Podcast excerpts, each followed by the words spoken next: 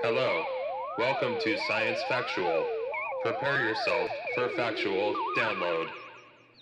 Sequence commencing. Yeah, yeah. Uh, it's about to go down. Go down. Right now. Right now. Right now. Right now. Now. Now.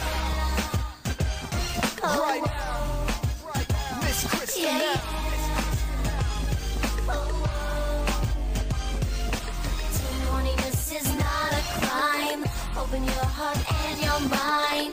Horniness is on the rise. Look inside and you will find. Horniness is not a crime. Open your heart and your mind. Cause the numbers don't lie. Observe the nerds, you shut them, call them by. Yeah. An overcrowded nation leads to sex frustration. All your legislation teens' masturbation. Miss Krysta now here to show you how. You know, ever since I made that track my ringtone, I've really been getting a lot of attention around town. Sup, pimp? Reese Hendrick here, host of Science Factual. Welcome to the Southland. Gonna have to check your interstate travel visa for any marks and your cavities for any vials of fluid karma.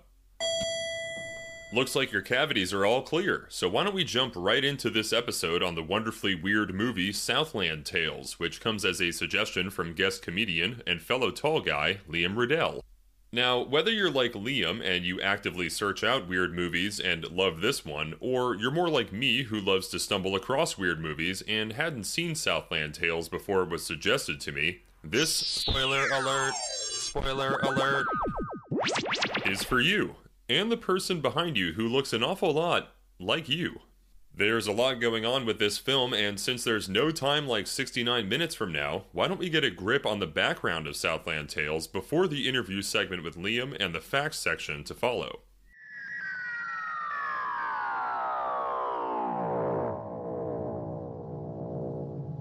Southland Tales is a 2006 dystopian dark comedy thriller film written and directed by Richard Kelly. The film features an ensemble cast including Dwayne Johnson, Seann William Scott, Sarah Michelle Gellar, Mandy Moore, and Justin Timberlake. Original music was provided by Moby, and although he always refuses such collaborations, Moby did the film's score because he was such a big Donnie Darko fan that he couldn't resist Richard Kelly's offer to work on the project. The remainder of the soundtrack is pretty good too. Southland Tales is one of the very few films to use narration correctly and one of the only films to successfully blend period music with new music. While Donnie Darko was grounded in the alt rock of the 1980s, here the music cues are more versatile, with more familiar elements such as Wendy Carlos' score to A Clockwork Orange as an influence, as well as the original music score by the aforementioned Moby. There are chapter headings named for the Pixies, and Jane's Addiction lyrics have crept into dialogue and inspired a plot point. The Section Quartet and Rebekah Del Rio perform the best rendition of the Star Spangled Banner since Hendrix, and central to the film's coda is a Busby Berkeley esque music video for The Killer's All These Things That I've Done, lip synced by Justin Timberlake and turned into a phantasmagorical allegory about PTSD. It is as much Doctor Strangelove meets Repo Man as it is Network meets Showgirls, but only if the former were envisioned by Philip K. Dick and the latter witnessed by Hunter S. Thompson. The title refers to the Southland, a name used by locals to refer to Southern California and the greater Los Angeles area. Set in the then near future of 2008, the film is a portrait of Los Angeles and a satiric commentary on the military industrial complex and the infotainment industry. Despite being critically and commercially unsuccessful, the film has developed a cult following in later years. In 2021, Kelly announced that there are developments to expand the film into a franchise.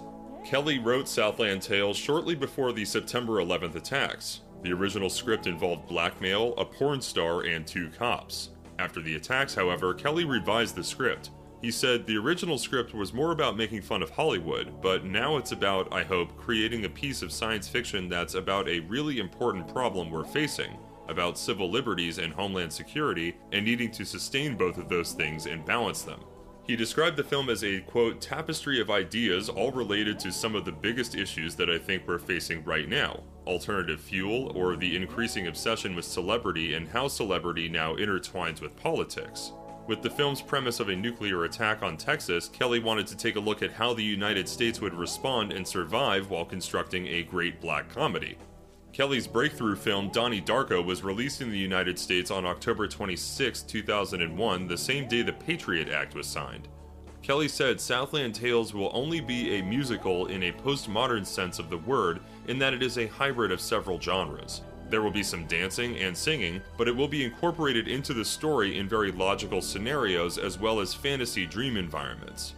Kelly said the film's biggest influences are Kiss Me Deadly, Pulp Fiction, Brazil, and Doctor Strangelove, which I'll absolutely be covering later this year. An astonishingly good idea there, Doctor. Thank you, sir. He called it a strange hybrid of the sensibilities of Andy Warhol and Philip K. Dick. The film often references religious and literary works. A policeman, played by Jon Lovitz, it's a great role, says, Flow my tears, in reference to a PKD novel of that name. Taverner is the name of the main character in the same book and suffers identity problems of his own. Pilot Abilene, played by Justin Timberlake, quotes biblical scripture from the book of Revelation in narrating the film, and allusion is made both to Robert Frost's The Road Not Taken, stopping by woods on a snowy evening, and an altered version of T.S. Eliot's The Hollow Men. Southland Tales was initially planned to be a nine part interactive experience, with the first six parts published in six 100 page graphic novels that would be released in a six month period up to the film's release. The feature film comprises the final three parts of the experience, or at least in its original format. A website was also developed to intertwine with the graphic novels and the film itself. The idea of six graphic novels was later cut down to just three. The novels were written by Kelly and illustrated by Brett Weldele. Kelly wrote them while making the film and found it very difficult as it pushed him to, quote, the edge of my own sanity, as he remarked in an interview. The whole series breaks down like this Part 1 is called The Roads Diverge, which was released on May 25, 2006. Part 2 is called Fingerprints, released on September 15th of the same year. And Part 3 is called The Mechanicals, released on January 31st of 2007. They've since been collected together into one single volume called Southland Tales The Prequel Saga, which spans about 360 pages by Graphitti Designs. The titles of the parts in the film are Part 4, Temptation Waits, Part 5, Memory Gospel, and Part 6, Wave of Mutilation. As of 2013, Richard Kelly still considered this his proudest accomplishment, calling it his, quote, misunderstood child, which is perhaps an understatement. In January 2021, Richard Kelly announced that developments are underway to expand the film into a franchise, with the intent being that the original cast returns. The filmmaker explained that the original film is chapters 4 through 6, while a prequel project will explore chapters 1 through 3, with intentions being to do so through an animation medium, while additional projects can explore events that take place in 2024. Kelly later expressed regret in releasing the latter chapters first through the original film, stating that this placed the audience at a disadvantage. The filmmaker stated that discussions are ongoing as to whether the project should be released as films or in a long form format through a streaming service. I'd definitely be interested in reading and or watching the entire series in its intended order.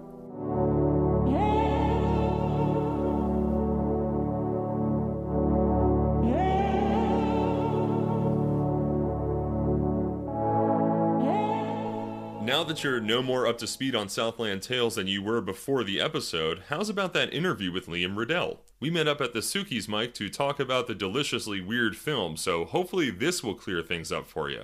But probably not.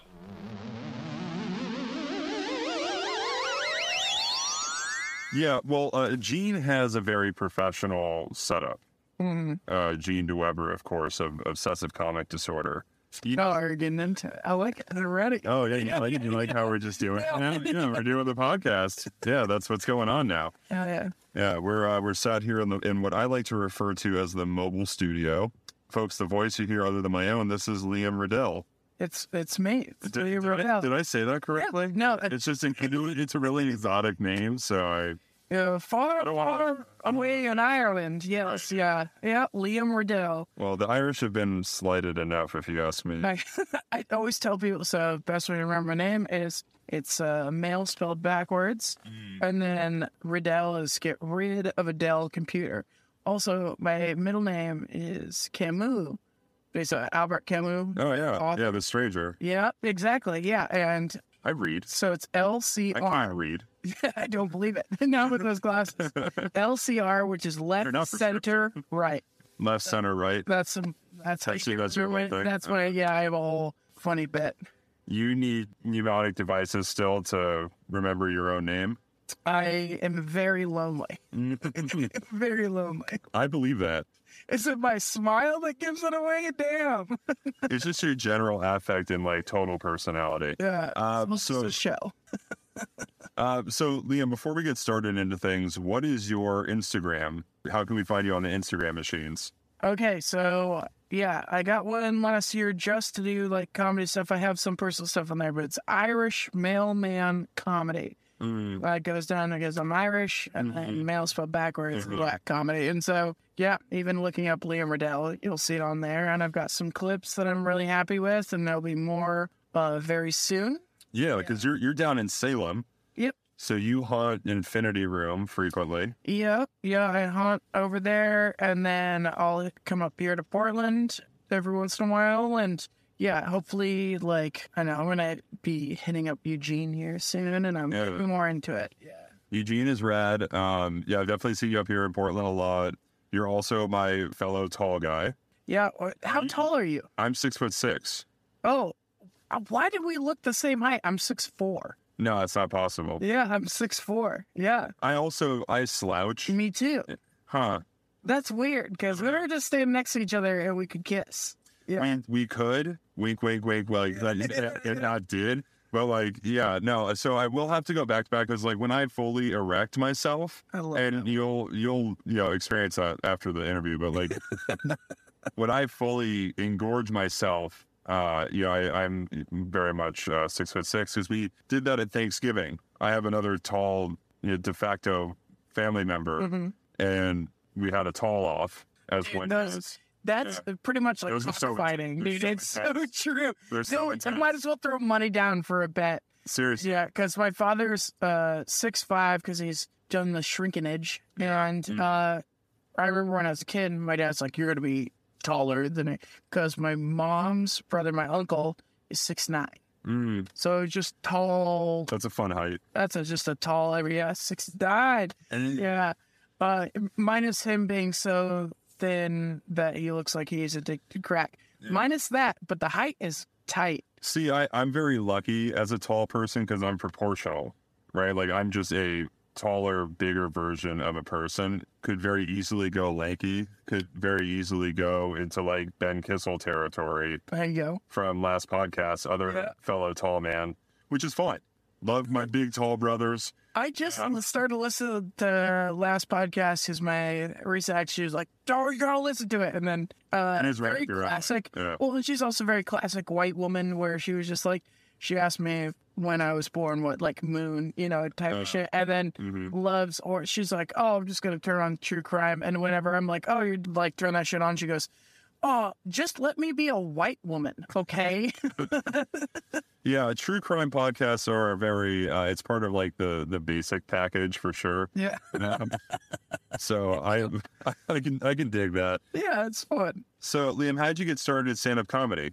there's Chad Johnson in Salem who runs the like Dan open mic and a bunch of stuff at the Bad Space right now. Yeah, definitely shout out Chad. killing it. Yes. Oh my god, Kyle Kinane is coming down. I did a show down there where I opened up for like Kyle Adams and Jaron George, and it Nice. was great. They just got back from a trip to New York. Yeah. awesome. Yeah, no, they're And it, Kyle's Kyle's already down to San Francisco. dude. Kyle's like skyrocketing. Like he's crushing. He's so funny. Like he was killing it. but Yeah. Went out to New York. Like he's really on the up and up. Like Oh, he's been doing yeah. comedy for eight years now, and it not only does it show, but like he's getting called up to the majors. Yeah, Yeah. it's awesome to see. It's it's so funny. It's like it's even like having conversation with Mandolin Dale, and she's just like, "I've been doing comedy for ten years." I'm like, "Oh man, I can I see it. You're amazing." And I'm like, "I'm only a year in, you know." And so, but um, Chad was like, let me try, try." I was like, "I'm more of a just a conversationalist, like Sure. Good with bouncing back and forth." Yeah, And then there is a difference between funny in conversation and funny on stage. For right Sure. it's yeah. it's a whole different game Yeah. whole different game and i finally went okay fuck it i'm gonna do this i thought i did all right and he was like yeah you did, you did great and i just kind of puts the wind of the sails type of thing and then four months later you know the whole covid shut down i had to mm-hmm. focus on my business and i just didn't really have any like exciting new things. I was just, I, I mean, I'm sure I could talk about customers stuff, but I was so like down and sad from Yeah. like so much stress. I didn't care. And then my longtime girlfriend left me, and during the same week, I decided to go to the mall and get some shoes, and a mall shooting happened when I was there. When I was there, Whoa. and I really didn't care. And I did like weird Facebook, almost like tweet updates. And people were like, dude, you should put this on stage because this is Wait, you were, ridiculous. you were on live tweeting the the, Like, the ball shooting? Yeah, I, I was I, I was stuck in a back office of a famous footwear, and uh, I told the manager, the two customers, and the other employee, "I'm so sorry, this is my fault," and they panicked. And I said, "Well, I said this week couldn't get any worse." And so they're like, "Oh, this guy's unhinged." Uh, so I Solid material. yeah, so I had a whole bit for and they were like, try it, try it. And so, yeah, it's been about a year since then where I did it. And I was like, now, I, now I truly say it's been like a year because Yeah. I feel like those four months were little like baby steps. Uh, Sure, do it, do it, And now I, I love it. I I'm a big fan of just being up on stage, but not having to memorize lines like uh plays and stuff like that. That I feel like that's really stressful for me. And I like to write my own stuff, and I can tweak it as I go. Yeah. Well, I think you're funny. I've, I've heard you at many mics, and yeah, you've made me chuckle on more than two occasions. I could do a chuckle or two. Yeah, for sure. So, uh, before we go any further, let me ask you: Is the is the car comfort? Is it? Are you comfortable right now? The car is actually Is pretty adequate? comfortable. Yeah. Okay. Well, so I'm a tall boy, just Uh-huh. like you, and which I I still don't trust cars no matter what, even Right. if you're tall, Of course. because I I am looking for a new car right now, Mhm. and during that time, I wanted to check out like a Prius or something, and as soon as I got in, the guys like, "Get out, you're too tall." Like Yeah. I am very much like. Oh, cars aren't built for because I'm all legs. I am two thirds leg, one third body. So Yeah. I'm a very weird Yeah, proportion. I've, I've got legs too. Are? What are you? 36 inseam? God, I want to say like, yeah, 36, 38. This is great radio. Like, yeah, I All right. guess you're going to talk about, All right. we're going to talk about, Why don't you? Why don't you take those pants off? We're gonna be in those pants. All right, just pop those pants off. All right. Uh, so, this is great radio. so, uh, all right. Moving forward, uh, what was your first exposure to science fiction? Oh my gosh. So when I was a kid, my dad loved Twilight Zone. Mm-hmm. So it's Twilight Zone and uh, Blade Runner. Nice. And then my business partner down at Craftworks, the bar owner, his favorite uh, film is Fifth Element.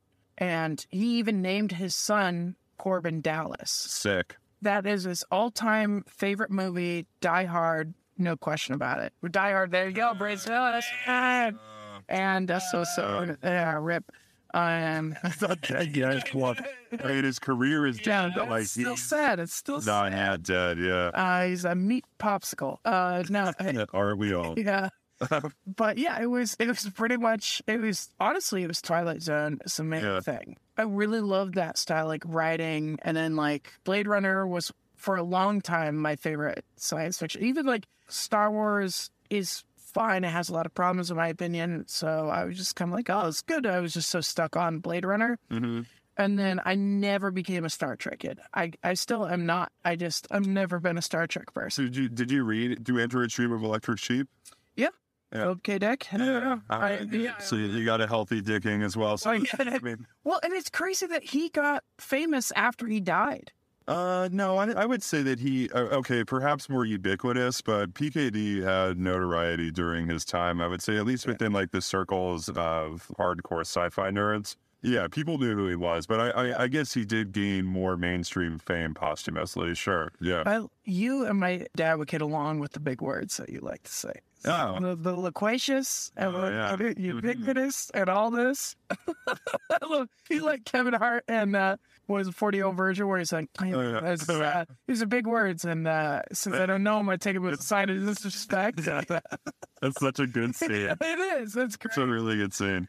So, where how did you first hear about Southland Tales? Because you told me about Southland Tales. Yeah, it's it's interesting because Richard Kelly for did, Donnie did Donnie Darko, yeah, and that's such a big cult following. And also World's Greatest Dad. Yeah, he, well, that that wasn't uh, the director was Bobcat Goldthwait, right? Yes, but Yeah. but uh, but Kelly was involved in it, and I, but I would say that's my favorite property by him more so than Donnie Darko or, or World's this. Greatest Dad is so good. It's so brutal. It is my that okay. There, are, I believe that there are two very underrated Robin Williams films, and it's that one and One Hour Photo. Oh, dude, one hour photo is perhaps my favorite Robin Yeah, Williams. those- Like, The people will think of you know what is it, Dead Poet Society and Yeah. Adams and stuff Yeah. like that.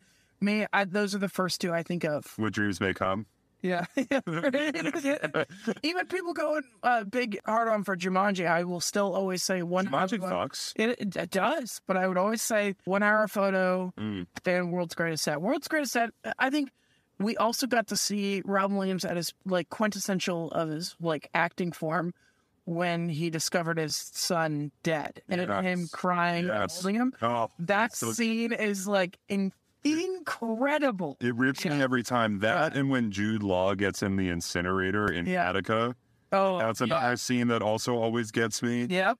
There, there, there. That's there's like a top five list. I would say that the scene where Robin Williams finds his dead son and then like starts to arrange him in a way that wasn't like all David Carradine. You know? Yeah, you're right. Oh God. Oh, it's so fucking brutal. Sorry, you were so you were saying Southland I- Tales. So yes, I love Donnie Darko. I was I used to be such a fucking Oscar snob, and I actually hate myself for how much I was an Oscar snob. I hate you for it. Yeah, I- Yeah. because you honestly like compare me to like ten years ago. I don't want to see movies like Fast and the Furious nine and ten. I don't want to watch John Wick, and now I'm like, fuck yeah, I love it. It's just sometimes it's just fun. I don't know if you can put Fast and the Furious franchise in with John Okay, Wick because John Wick it Well, John. stuff like okay. John Wick is the best action franchise in history. It's the best. I can't wait for John Wick Four. I genuinely can't wait. Yeah, But I cannot put away that Fast Five, excellent. Hobbs and Shaw is excellent. I Yeah. I have a great time with them. I got exactly what I want from them, type of thing. You know, okay. you yeah. go in knowing what you want. Yeah. John Wick will actually just be better in general Right. what was it? It was around the time when he made uh Rich Kelly did his third film, The Box. So I think he's only directed three films Yeah, in his career, which crazy. right. Yeah, Which he's been involved in others. genuinely crazy if you think about it. He even has his own production company, but I think he'd have more because Yeah, I think The Box was around what 2009, like 2010. Like it's been forever. And I, I really didn't even like that film. That's I think that was his I haven't, seen, I haven't seen it. Yeah. I saw that Southland Tales was like a shitty movie Mhm. to critics, and I watched as a joke.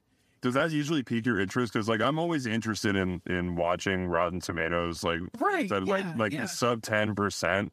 Oh, yeah. You know what I mean? Just just not uh, not that this is one of those, but yeah, I mean, so did it have appeal in that respect? Where you're like, oh, why are critics panning this thing? Like, Right. Well, it was like it bombed in the box office. It still, I think, is the worst box office bomb in history. really? Yeah, but it had a what seventeen million dollar budget and only made six digits. and it was yeah. That's he was so going brutal. for he was going for 50 million and he had to go to his local community college to help with like art stuff because he didn't have the money to like work on it so he the production like the the studio just didn't want him to succeed as much as he wanted Yeah. uh they were like oh Donnie Darko was cheap you can do this uh Which is strange because you think that because like you know when you get a breakout, the studios are usually like, all right, here's a little bit more leash, you know. Exactly. So he expected that. And I think because he was so maybe just young and, but I Mayhaps. don't know. Like it, it's so, yeah, it's interesting about that. But yeah, I, uh, I, So answering the question, Yeah, how did you just get I- I, that's, so I saw it online and then it was Netflix when you got to get like DVDs to the mail. Oh, well, So- yeah. Okay. So I, I got that. I was like sick for like a week, got that, played it, and I was like, oh, yeah, this movie doesn't make any sense. And I thought about it more. I was like, hold on. And then I watched it again, and I was like, oh, this movie is way ahead of its time. There's a lot going on with it, and I yeah I want to say thank you for providing me with the director's cut of this. I will definitely be watching it, and also the comic book because I, I mm-hmm. haven't read it. You've read it, Yeah. So t- tell me a little bit about how it's different, or like because it tees up the context for the movie, right? Is that what? Right, because yeah, the the film is uh chapters four, five, and six. Uh, yeah. And it's interesting that chapter six is called Wave of Mutilation, which is my fa- favorite Pixies, yeah. Yeah. And you got to hear the the, the surfer version of Yeah. it, yep. Which is, uh, yeah, oh man. It's interesting. Pixies was the first band I ever saw uh, live. My dad took me, to, they did a reunion. They did a reunion tour in Bend, and that's when Kim Deal was there. Awesome. Yeah, I I also love the strawberries. The Breeders. Or the breeders. Oh my God. Oh my god! I can't believe I just. Which I that. also have seen Killing Killing You. I've seen the breeders before. How could Can't believe I I get it because. Last Splash has Yeah. uh, the strawberry. in Yeah, there. that's true. Uh, you make me sick. uh, so the yeah the graphic novel, uh, which is cool because the artist is Brett Weldele, who's from Portland, and that's that's really fun. They and Richard Kelly just kind of let him do his own thing. Yeah, you were saying you met him at the Emerald City Con. Emerald City Comic Con, which is my favorite con, Nice. and I was like, "Oh, this is like, oh, I'm from Portland," and BT Scrubs, you want to you want a road trip up there? Let's do it. you know, like, I'm, down. I've been four times, and every time I have Fuck a great time. And yeah, he's even come down to my bar where like we've chatted, been homies. And it's it's cool, and it's really cool, like seeing a local like artist doing that, and then doing you know, like surrogates too. I think when it comes to the the the graphic novel in general, it really does set things up. Like he wanted, he was going to do a chapters one through six was the plan, and then it was going to be seven, eight, nine for the movie. But obviously that changed. Yeah, because in its entirety, it was conceived as a nine-part interactive experience, right? Mhm. The first six parts would have appeared as the the graphic novel, which, Yeah. which it does. Oh, But it's well, it's also- one through three. One through- yeah. Right.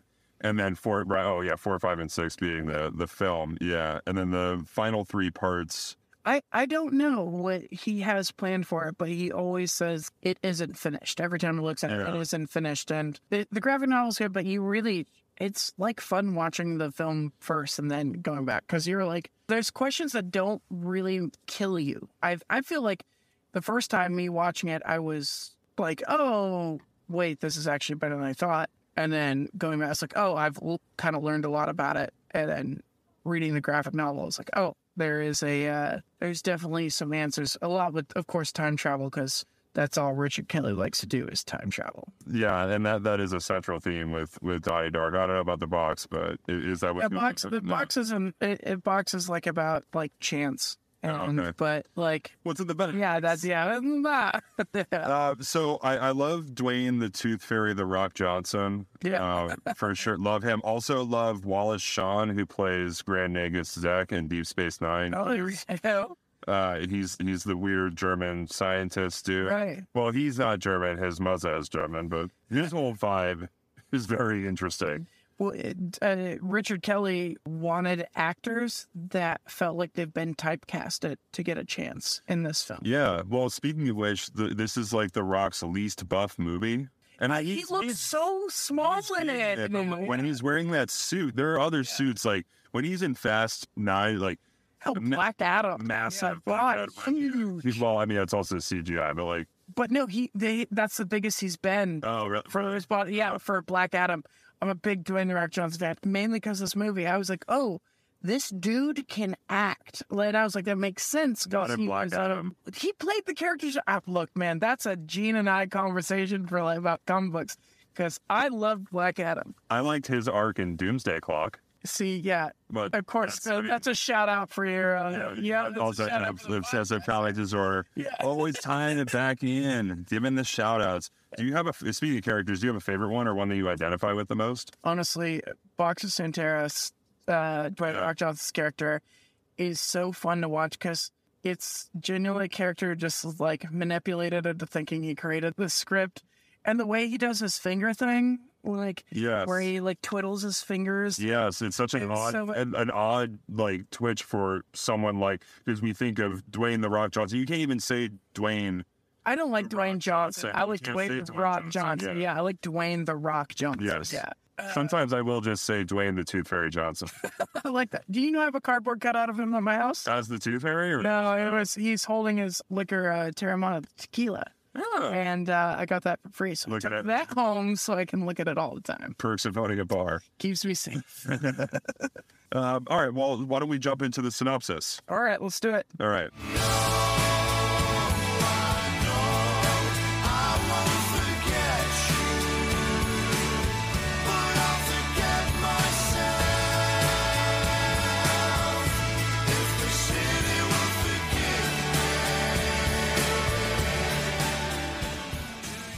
Film begins with home video footage of July 4th, 2005 celebrations in Abilene, Texas. All of a sudden, a huge bang is heard and a mushroom cloud appears in the sky, which, to be honest, is one of my biggest fears. Like, I'd rather just get wiped out in a flash than be 5 to 50 miles from a blast. You know what I mean? Like, the fallout radiation sickness is prolonged and devastatingly painful. Yeah, I couldn't imagine being like, I just want to be done. Right. It, it, it's and they show the home video footage of like, thing, and then seeing the mushroom cloud, and Yeah. it was like, holy shit! Like, Yeah, and it, and it's of all places, at El Paso and Abilene, Texas. Like, what Yeah. the fuck? yeah, It's so odd. Which it, it makes sense for when he wrote this, like Yeah. hitting up like America's territory. Right. This is like Texas. Yeah, know? well, like totally. And it's it's kind of it speaks to like the anthrax scares and like post 9/11 terrorism scares of like it can happen in your town. and the two bombings and like uh, during World War II, you know, Nagasaki and Hiroshima, like the two bombings for that. Yeah. Oh, yes. Yeah, that's true. Yeah. Yeah. Huh. I didn't necessarily think about that, but that is also very true. A narration begins to say that after the detonations of two nuclear weapons in Texas, that America went into chaos with a new World War III situation popping off between Iraq, Iran, Afghanistan, Syria, and North Korea, which talk about hitting the nail on the head. It makes total sense. I mean, they, we had most of that in play already, like at Save Syria. So, like, Syria was just like kind of a little bit of the foresight there. Anyway, because of this, oil was in short supply, so the government looks to alternative fuel sources. Which, I mean, like, it, it sucks that the military industrial complex or like military action has driven the development of technology in the 20th century. you can thank World War II for a lot of shit like that. Yeah. Like yeah. and World War One. Yep. Yeah. And it's crazy to think about like even at now, if we wanted to fly state to state, we have to have the real ID Yeah. coming up. And that's something that was a big deal is that you need to have passport. science. Yeah. Yeah, between state lines. And I was like, the older around the more, I'm like, man, this movie is actually becoming way more real. Yeah, well, it's it's crazy how much dystopian movies like really speak to the actuality of our situations at hand.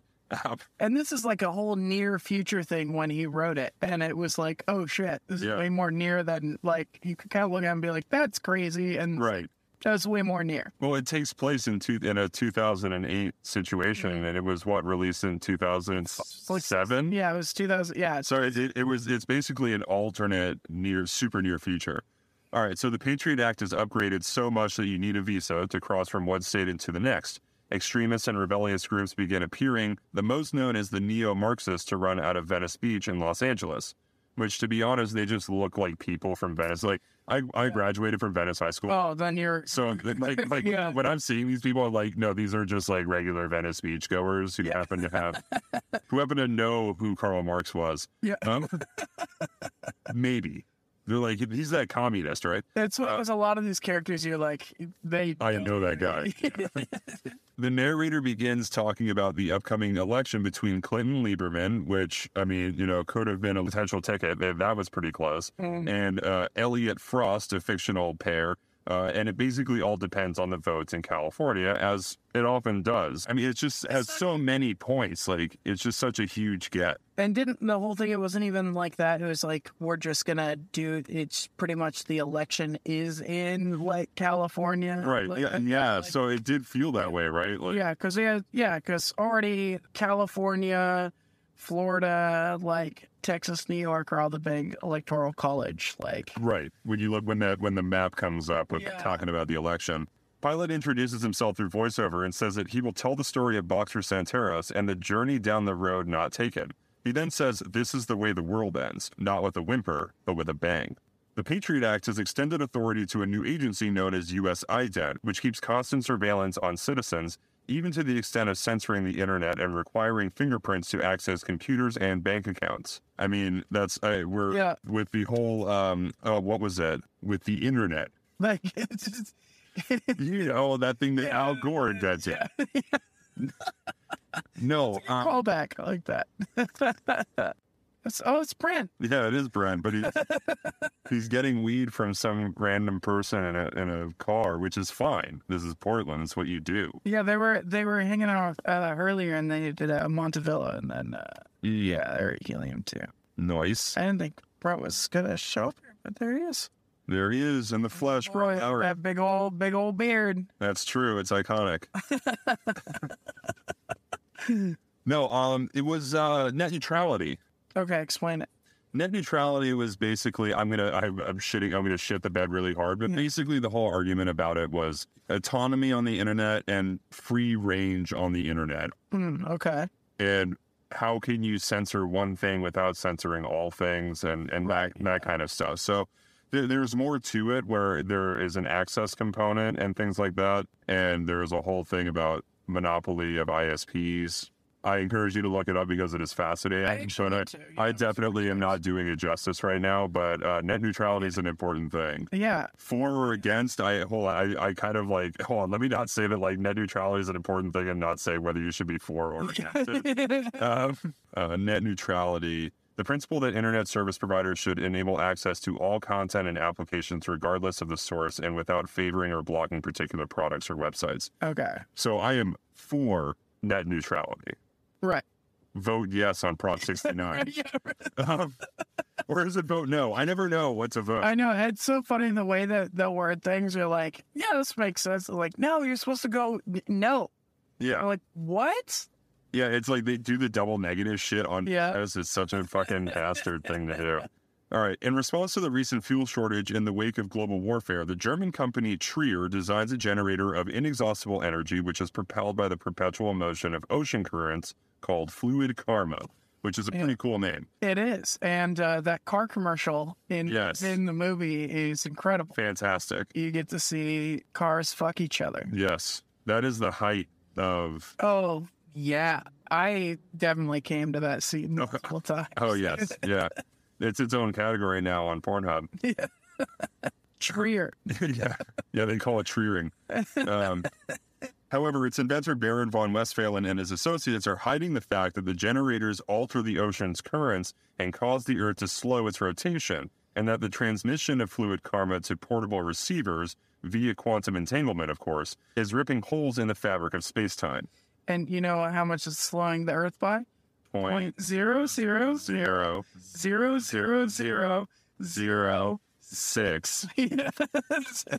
We did not do four takes of that at all. But that was a one and done, folks. That's that's what professionalism is. Yeah. In the then near future, 2008 Los Angeles, referred to as the Southland by locals, uh, it's a dystopian city on the brink of chaos, overshadowed by the growth of the aforementioned neo-Marxist organization. The film follows the crisscross destinies of Boxer Santaros, an action film actor stricken with amnesia, Krysta now a psychic ex porn star in the midst of creating a reality TV show, and twin brothers Roland and Ronald Taverner, whose destinies become intertwined with that of all mankind. I didn't realize that Krysta now was a psychic. Her whole show is that it's a psychic. She's a yeah. She's she's like oh, yeah. She did what energy drink. Yeah. Um, reality show, reality show. album, pop uh-huh. album, Yeah, pop album. pornogs. Yep, and there was something else too, and then yeah, and she's a she's psychic, uh, and she hangs out with what kind of reminds me of the Zoolander crew before the free mm. gasoline fight because it's the full. Frank gasoline. Yeah, oh, Yeah, yeah. that's good. That's a good way to put it. That's a, that's a, it's a free gasoline fight. yeah. Yeah, the the group of four. So the Taverner twins are revealed to be the same person by the engineers of Treer, duplicated when Roland traveled through a rift in space-time, while Boxer has become the most wanted man in the world despite his political ties and his having the fate of the future in the form of a prophetic screenplay foretelling the end of the world in his muscular hands.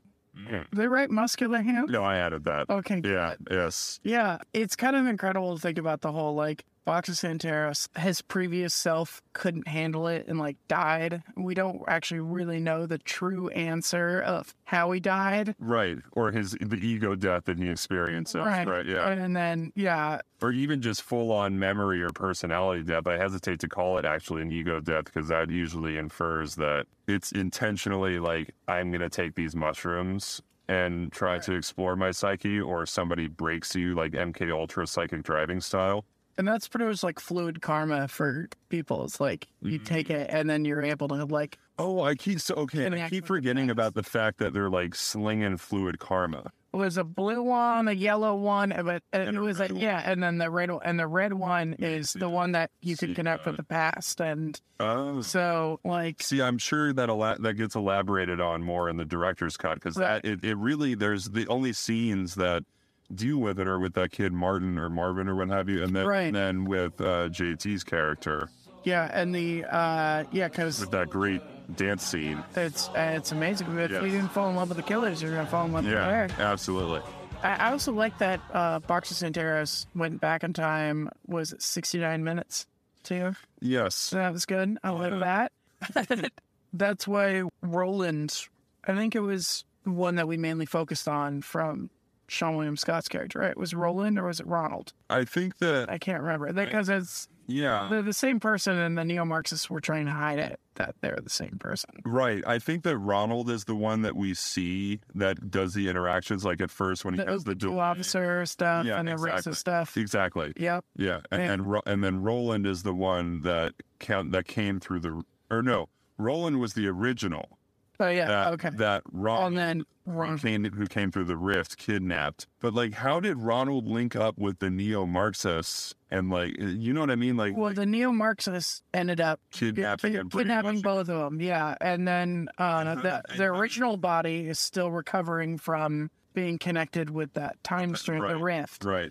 And then the new one is just like Boxer Santaros is confused, has amnesia. Oh, and oh, I un- okay. It's all coming together now because Treer is running. They're realizing that the rifts are happening. Then they're running experiments on the potential of two coming through Right. or two existing in the same time frame. Right. And Boxer Santaros's And so- OG body did Right. survive. Didn't survive, and that so then they need yes, uh, the one that went back at 69 minutes. yes, the Santaros that we are interacting with. Right. But it so and then it kind of makes sense at that point because like you don't realize or at least i didn't realize until the end or after kind of watching because i watched the ending twice just to kind of see what was going on It is a lot. it's a lot but Treer is a neo-marxist himself Right. and that's where the whole group connection comes into play trying to get because i don't know it, it is his intent to have them shake hands and Right. Create a like to blow up reality, right? Like Right. that- It's a cult. Well, I think I well, I think what happens. Well, obviously, it's just a giant cult, and they were trying to stop it for a long time. And then I think the yeah, I think ultimately the leader was just like, we can learn from this because as much as it kind of explains that reality ends, we don't know if reality truly ends or if it's their reality. right or if it's a paradox or like yeah the, Right. as this timeline ceases and branches off because of the nature of those other two time frames Right. interacting all right we might as well just get into a more detailed description of Right. the ending sequence because a lot does happen in a fairly small amount of time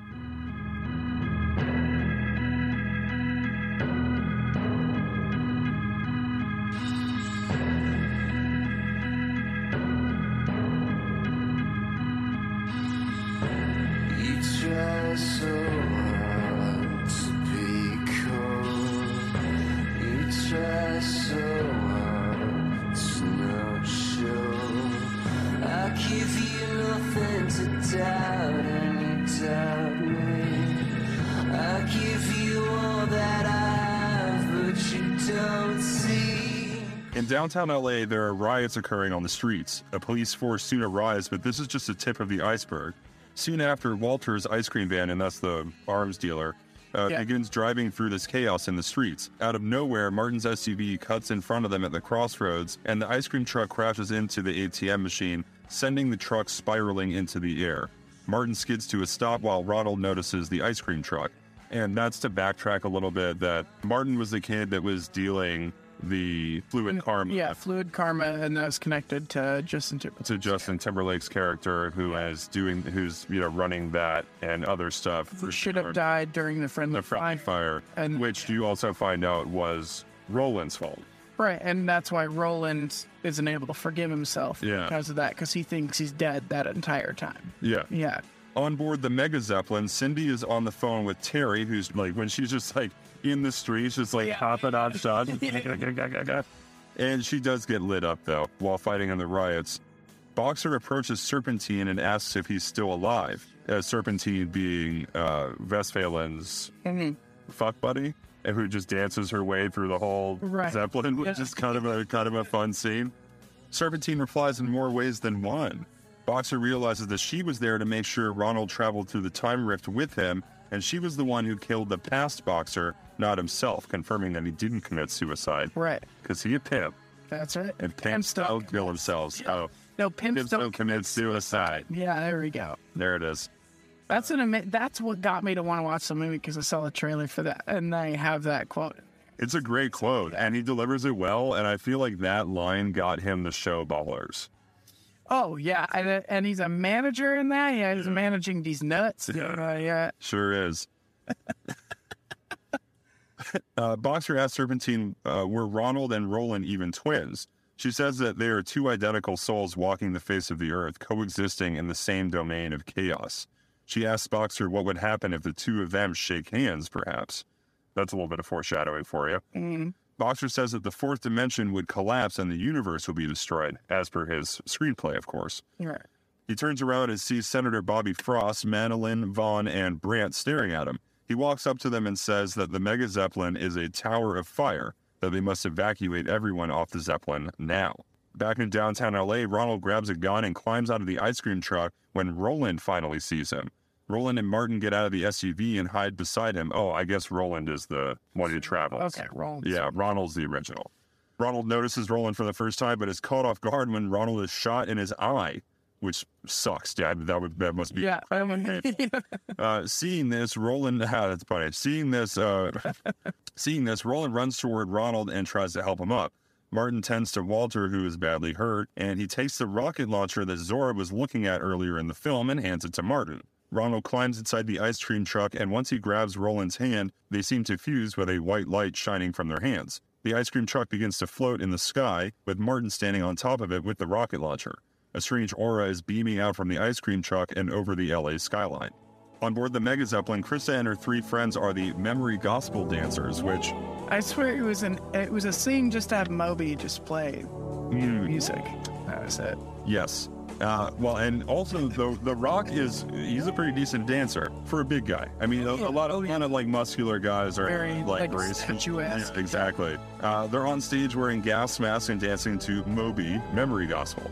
At this time, also at US IDENT, all the power is shut off, leaving Nana Mae Frost by herself inside of her office. She hits the panic button, and immediately many rioters, including Fortunio, who's Will Sasso's character, is Right. awesome.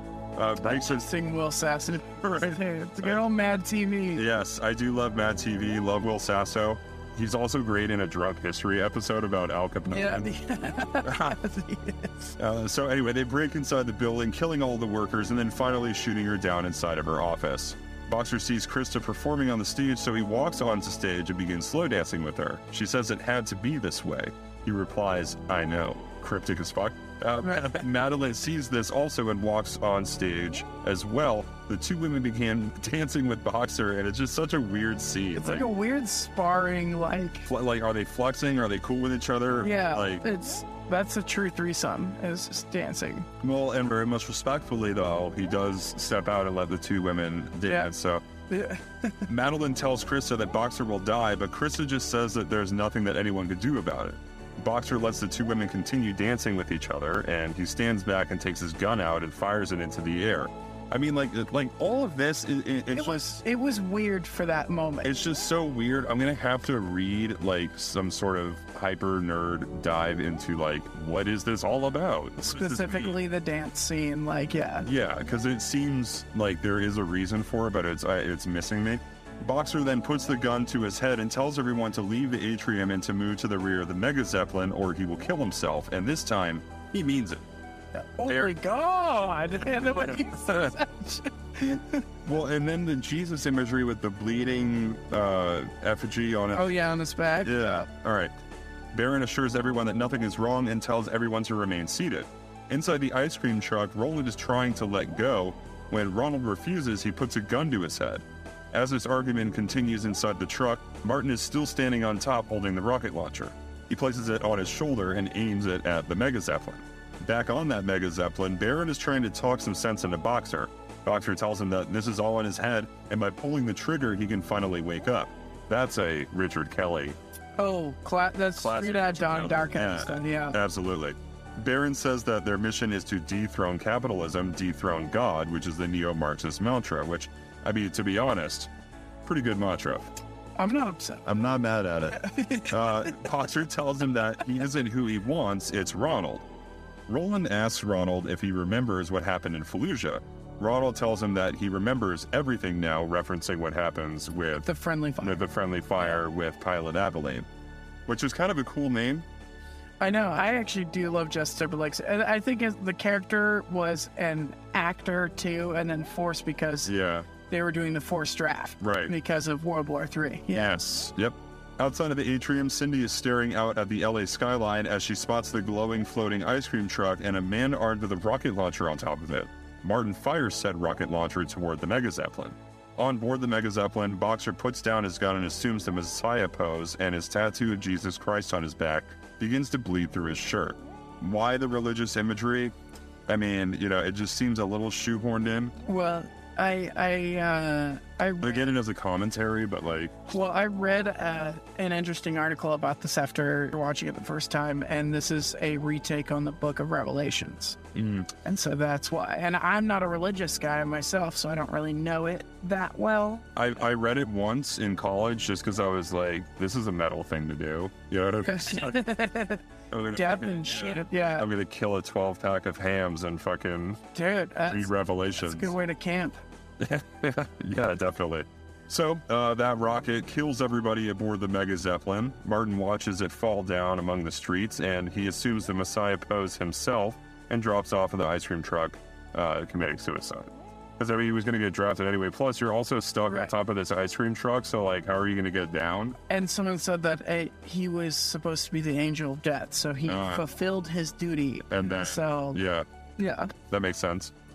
Inside the ice cream truck, Roland repeatedly says, I forgive you to Ronald, uh, who keeps responding in turn, friendly fire, which it's actually Pilot Abilene talking through Ronald, telling him that all is forgiven between the two of them and what happened to Fallujah. Roland finally puts down his gun and gives in.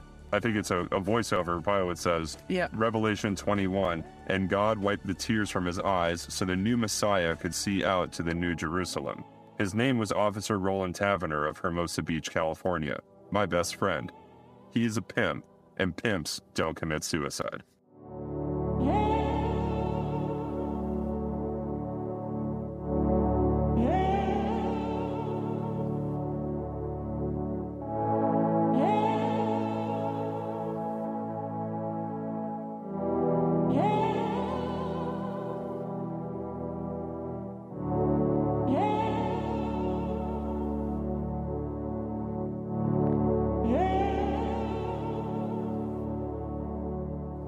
Else could you ever end a movie with a quote like that? Like that's just the best. It is a great one. And that goes to that connection that he is the Messiah, and he kind of gets two different colored eyes, so it's like that they connect together. And so the thought of it is that they survived, and so possibly the next three chapters would be through him connecting with both, because it's the new world. Yeah, stands to reason because now uh, it'll be a post-fluid karma world. And and like, are we going to go back to our old ways? Are we going to try to find a new way forward? Whether what are the consequences of either of those, you know, situations? Absolutely. Yeah, I mean, all in all, it's I I'm a rewatcher. Definitely going to rewatch this. And I have to. I've seen it damn near ten times. I'm going to have to rewatch twice on the director's cut. Mm-hmm. So thank you for dropping that on me. I appreciate Yeah. it. Thank you for bringing this to my attention because we were sat outside Alley Cat, all right Yeah. Uh, Yeah, about right. yeah. And uh, I I was like, what do we want to do? You're like Southland Tales. I was like, I literally have never heard of it. It's- At first, I thought it was Yeah. like a comic book series, and I was like, I'm doing a lot of those recently, which is fine. There's a lot of you you have to dedicate some time to reading like a 30 issue something. Well, you get kind of comic book with it. Yeah, that's true. Hell, yeah. Uh, well, so much like the Animatrix, like I love that. Oh, the Animatrix is good. Dude, it, like so anything supplementary that provides more context to things, I'm super into it. And Seven Tales, after I watched it, like it was like three times, I was like, oh my god, I think this is my favorite sci-fi. Wow. So this is my favorite sci-fi film. It used, like I said, it used to be Blade Runner. So it was Seven Tales and Blade Runner 2049, Mm. and then this one. 2049 is good. Yeah, it's like, and then yeah, or sorry, I should say Blade Runner, but yeah, Blade Runner 2049. Denis Villeneuve, in my opinion, is the best director. I, Mm. I've never seen a better director. Enemy is my favorite film of all time. I haven't seen it. Oh my god, it is. I'll have to check it out. It's incredible, and it's got Jake Gyllenhaal discovering like someone who looks just like him, Nice. and it's seriously, it's incredible. I do love uh, movies with Jake Gyllenhaal when he discovers things. Right? Well, and then didn't even Shut up, Brokeback Mountain. and then Denis Villeneuve also did Prisoners, which had Jake Gyllenhaal in it, and that's incredible too. Have you ever seen that one? I have not. Oh, that well, Last Jake that's a very religious. saw was Southpaw Oh wow, okay, Not an airplane. yeah, you might as well just watch Ambulance too. Oh, right. That's uh, Is that another one of his? that's just a late, yeah, yeah, like what? the Gyllenhaal vehicle. Well, and then what? Didn't Jake Gyllenhaal also do that? It was like a Netflix movie where he was a nine one one operator too. Like, I'm surprised he wasn't in this. yeah, uh, yeah, he's he's everywhere. So it makes sense. You got Donnie Darko. You know, Dynamite. He's Yeah. a dynamo. oh man, you Him and Maggie. yeah, yeah, oh yeah, Maggie Jaw is amazing. Yes. I love it. Yeah, Maggie. the Secretary, again, Dark Knight. Yeah, Dark. Knight, yeah. Way better than Katie Holmes. Oh, agree. Oh, hands down. All right. So, Liam, what's coming up in your comedy schedule? Tell me about like mics that you like and shows that you're going to. Oh man, so right now I well I was going to do uh was it Robbie Sherman and Neeraj's uh show, preach, Yeah. uh, right. but then it got Snow. Yeah. You Yeah. got snowed out. I got snowed out, so I will be there on 420, baby. nice. Yeah, day before our birthday, 420 which is 421. Here we Oh, go. Nice. Otherwise, I just gonna do some work with uh, Soul of Wit and Shout out Ty Boyce. Yep. And so you'll see me around Salem and like Roseburg and stuff like that. And then Oh, yeah. I'm going to try to be getting into more Eugene shows coming up. Very nice. Well, doing the whole Oregon corridor, Right? Yeah. the whole five corridor, making it happen. If you uh, if you follow me on Instagram, you'll see all the posters on there and know where I'm at and what I'm doing. Nice. What was that again? It was very complicated. It's. Irish mailman comedy. Oh, there and, I, and it's just otherwise you look up Liam Riddell and it's Ah. also on there. I should just change it to Liam Riddell comedy. But I started this year ago, well, almost a year ago with Instagram. I still think I'm clever, so I'm gonna keep. it All right. there. Well, you know, look, much like bits that you try to make work, Yeah. maybe one day it'll land. Liam, thanks for joining me, man. I appreciate it. Uh, Thank you. Definitely see you around, and uh, I will eventually get these things back to you. Hey, and this is the way the podcast ends. That this is how it ends. This is the way the podcast ends. That's right.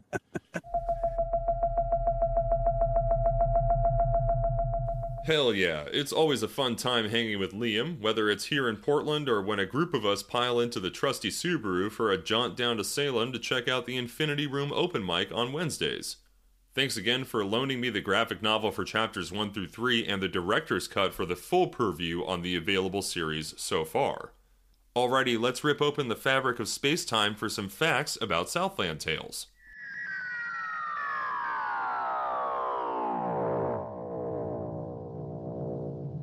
Richard Kelly sent the organizers of the 2006 Cannes Film Festival a rough cut of the film on DVD, assuming that it would not be accepted.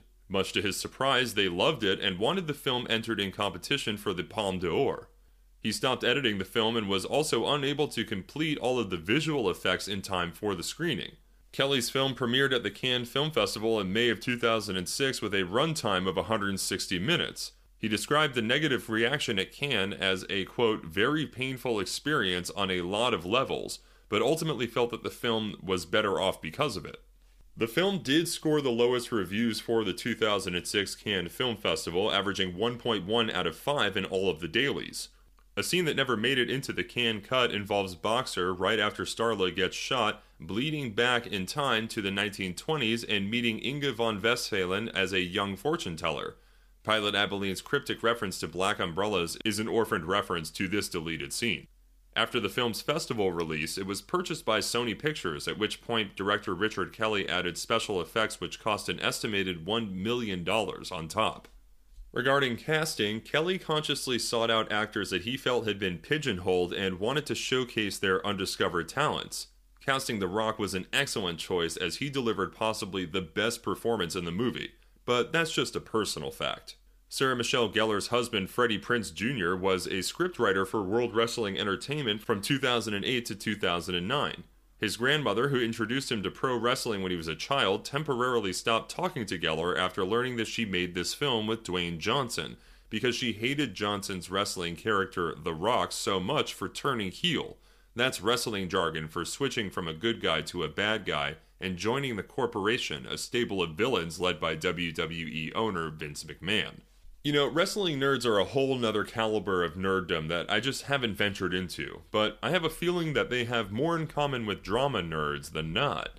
There are many references to the movie Kiss Me Deadly and a nod to the graphic novel Watchmen. At one point in the film, Sarah Michelle Gellar is wearing a trench coat similar to the female character in Kiss Me Deadly, and Boxer even drives the same car that Mickey Spillane drives in the film. Kiss Me Deadly is even shown on the TV early in the film and at the end as well. There are many smiley faces with red marks on them in the dancing scene with Justin Timberlake, alluding to the comedian's smiley face badge that symbolizes the Watchmen series. The police cruisers in the film have a Latin quote on the side of them, Oderant dum metuant. Fucking nailed that probably. Uh, it's a famous saying from the Roman Emperor Caligula, meaning, let them hate so long as they fear. The line, We saw shadows of the morning light, shadows of the evening sun, till the shadows and the light were one, is from the Jane's Addiction song Three Days, which is featured on the soundtrack of the film. Simon Theory, the heavy-set camouflage wearing man in the Marx suite on the Mega Zeppelin, is designed after Karl Marx himself, straight down to the raggly beard. I wonder what Marx would have thought about the commentary in this film. Also, he'd be like, What's a movie? While Southland Tales has earned some degree of a cult following in the years since it was released, it is a far more niche following than the wider community has yet to accept. The reaction it received at Cannes remains an accurate depiction of the final product, an overlong, overambitious failure. But Southland Tales also remains an utterly fascinating failure, one that can proudly stand as one of the most unique and imaginative films in modern cinema. It may not be the masterpiece Kelly had envisioned, but with obvious love radiating from every frame, it's hard not to admire his ambition. And besides, Richard Kelly may not be the luckiest man in Hollywood, but he is one of the most interesting, and that's a success story in and of itself.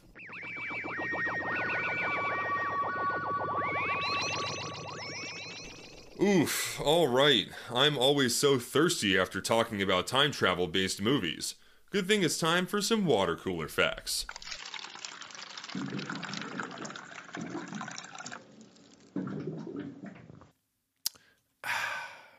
Richard Kelly has a knack for exploring stories that deal with premonitions, time travel, and dimensional rifts, and we've talked about the nature of time travel, both forward and backwards, on the show, as well as the various paradoxes one could potentially encounter whilst traipsing throughout the ages. But Southland Tales takes an interesting approach with the actual science behind those pesky dimensional rifts, in this case, the fluid karma machines, and the way that they harness the perpetual motion of the ocean's currents to generate limitless energy, which, to be honest, sounds pretty awesome. And I hope we do develop some way to non intrusively harness the ocean's immense power to generate energy, because, much like in the film, we're going to need some alternative fuel sources like yesteryear. But how much energy would it take to actually travel through time? That is, to generate a stable wormhole that one would be able to successfully pass through, preferably unharmed? Good question, past me, because that's a bit difficult to answer, being that the question is inherently hypothetical, meaning that the actual figures and equations are not able to be tested in practicality. However, there are two theories for time travel that are most popular wormhole tunneling and cosmic strings. A wormhole is a hypothetical bidirectional tunnel connecting two space-time locations. Physicist Michio Kaku doesn't entirely rule this possibility out, but he cautions that powering a time machine to travel in this way is beyond human capabilities right now and would demand either negative energy or the energy of a star. Physicist Brian Greene, a string theory expert, doubts that this kind of approach could ever work. The other popular theory focuses on cosmic strings, thin energy tubes that theoretically stretch all the way across the universe, which is continually expanding. Some predict that these narrow spaces, holdovers from the earliest days of the cosmos, contain tremendous amounts of mass. This mass would allow the strings to warp whatever space-time surrounds them. Princeton astrophysicist J. Richard Gott points out that cosmic strings are either in the shape of loops without ends or are infinite. If two such things were configured the right way, they might bend space-time in a way that could allow for time travel. In theory. However, according to Gott, this would be capable only for a super civilization, much higher on the Kardashev scale than we are, which is a method of measuring a civilization's level of technological advancement based on the amount of energy it is able to use. The measure was proposed by Soviet astronomer Nikolai Kardashev in 1964 and has come to bear his name since. Bill Nye weighs in on this question for kids by referring to heat and energy which always spreads out, in other words, entropy. Without outside intervention, heat will not spontaneously concentrate somewhere. Instead, it will disperse toward cooler places. What does this have to do with time travel? Well, when something spreads outward and moves across a distance, it does so over time. This, he says, means that the time and the spreading out of energy are closely related. It is this intimate connection that prevents us from building time machines. There's a great article on Wired.com by Rhett Allain where he determines the time travel formula used by Doc Brown in Back to the Future based on clues from the movie. Turns out that 1.21 gigawatts is not all too infeasible. All in all, despite how often sci fi predicts or even dictates technological development, I think that in the case of time travel, that tech will likely remain well outside of our reach. For now, and possibly forever.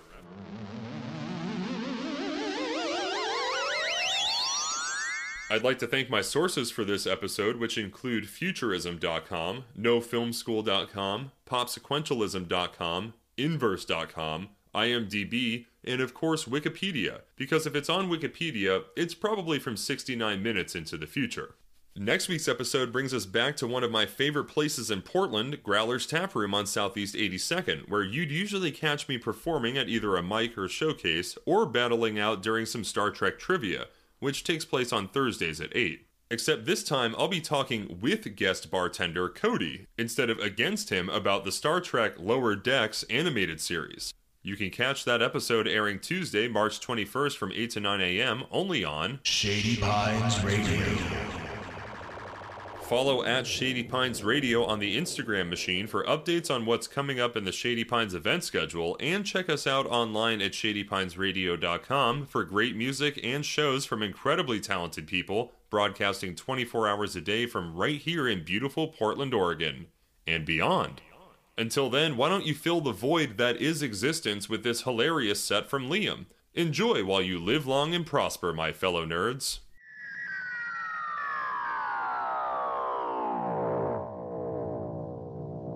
My ex was really into the idea of a threesome, and I wasn't. I just consider, I guess, me just being lazy. She called me traditionalist, but nah, it's. I could barely satisfy her in bed, so how could you add another one into the mix? just too involved? Oh no. it's gonna be nasty rumors about me.